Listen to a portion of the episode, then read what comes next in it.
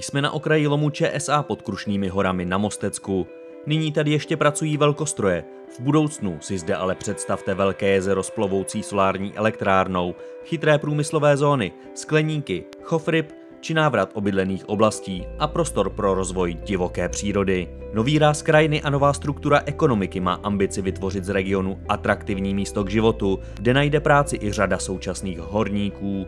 Plán na proměnu území připravuje skupina Seven Energy. Jde o záměry nad rámec rekultivační povinnosti. Na co se zde můžeme připravit v oblasti čisté energetiky?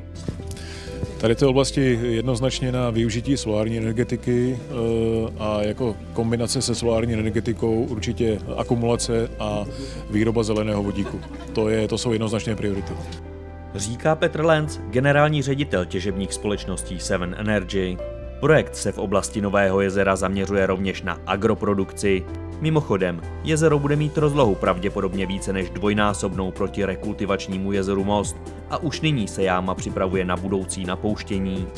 Agroprodukce eh, v každém případě předpokládáme, že bychom tady realizovali eh, výstavbu takových těch velkých celoročních eh, skleníků, ve kterých se vlastně může pěstovat zelenina, ve kterých se může pěstovat, pěstovat byliny.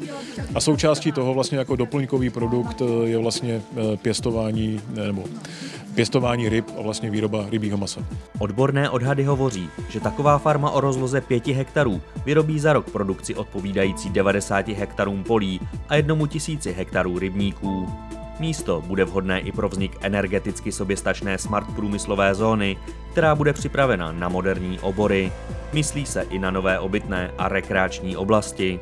Návrat člověka do, toho, do těch vytěžených prostor je jednou z našich hlavních priorit. To znamená, jestliže to území jako takové v minulosti vlastně sloužilo eh, k těžbě hnědého uhlí a sloužilo, nebo bylo to vlastně v místech, kde v minulosti byla i, eh, kde byly i vesnice, tak naší snahou je samozřejmě do toho, do toho území ty obyvatele zase vrátit zpět. To znamená umožnit jim tam výstavbu vlastně sídelního parku, prostoru vlastně pro budoucí bydlení.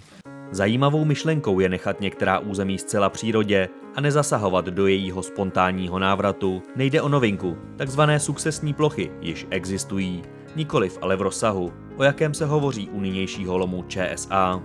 Opravdu nic takového eh, bychom v rámci České republiky nenašli a ani nevyrobili. Jo. Je, to, je to tak specifický biotop eh, chudý na živiny, a hodně členitý, pěkná mozaika, jak suchozemského prostředí, tak mokřadů a je velmi těžké něco takového najít eh, v rámci celé republiky. Uvádí Markéta Hendrichová z Fakulty životního prostředí České zemědělské univerzity v Praze. No, věci by mohly zkoumat eh, různá témata, eh, třeba právě tu ekologickou sukcesi.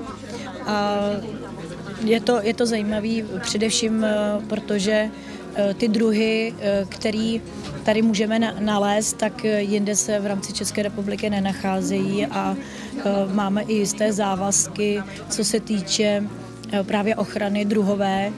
Půjde tak o cené místo pro vědecká pozorování.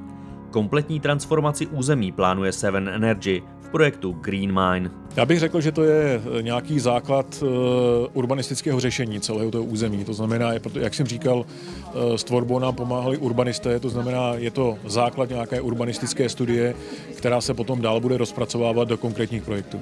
Realizace závisí na možnosti spolufinancování z dotací Evropské unie, především z Fondu pro spravedlivou transformaci a modernizačního fondu. Nositelem projektu za skupinu Seven Energy je společnost Seven Innovations. Já si myslím, že ono obecně, eh, každý projekt eh, revitalizace takto velkého prostoru je časově neuvěřitelně náročný. Eh, to znamená, my předpokládáme, že v nějakém časovém horizontu 20 let by tady mělo být to podstatné z toho, o čem jsem tady dnes hovořil, zrealizováno. Říká Petr Lenz, generální ředitel těžebních společností Seven Energy.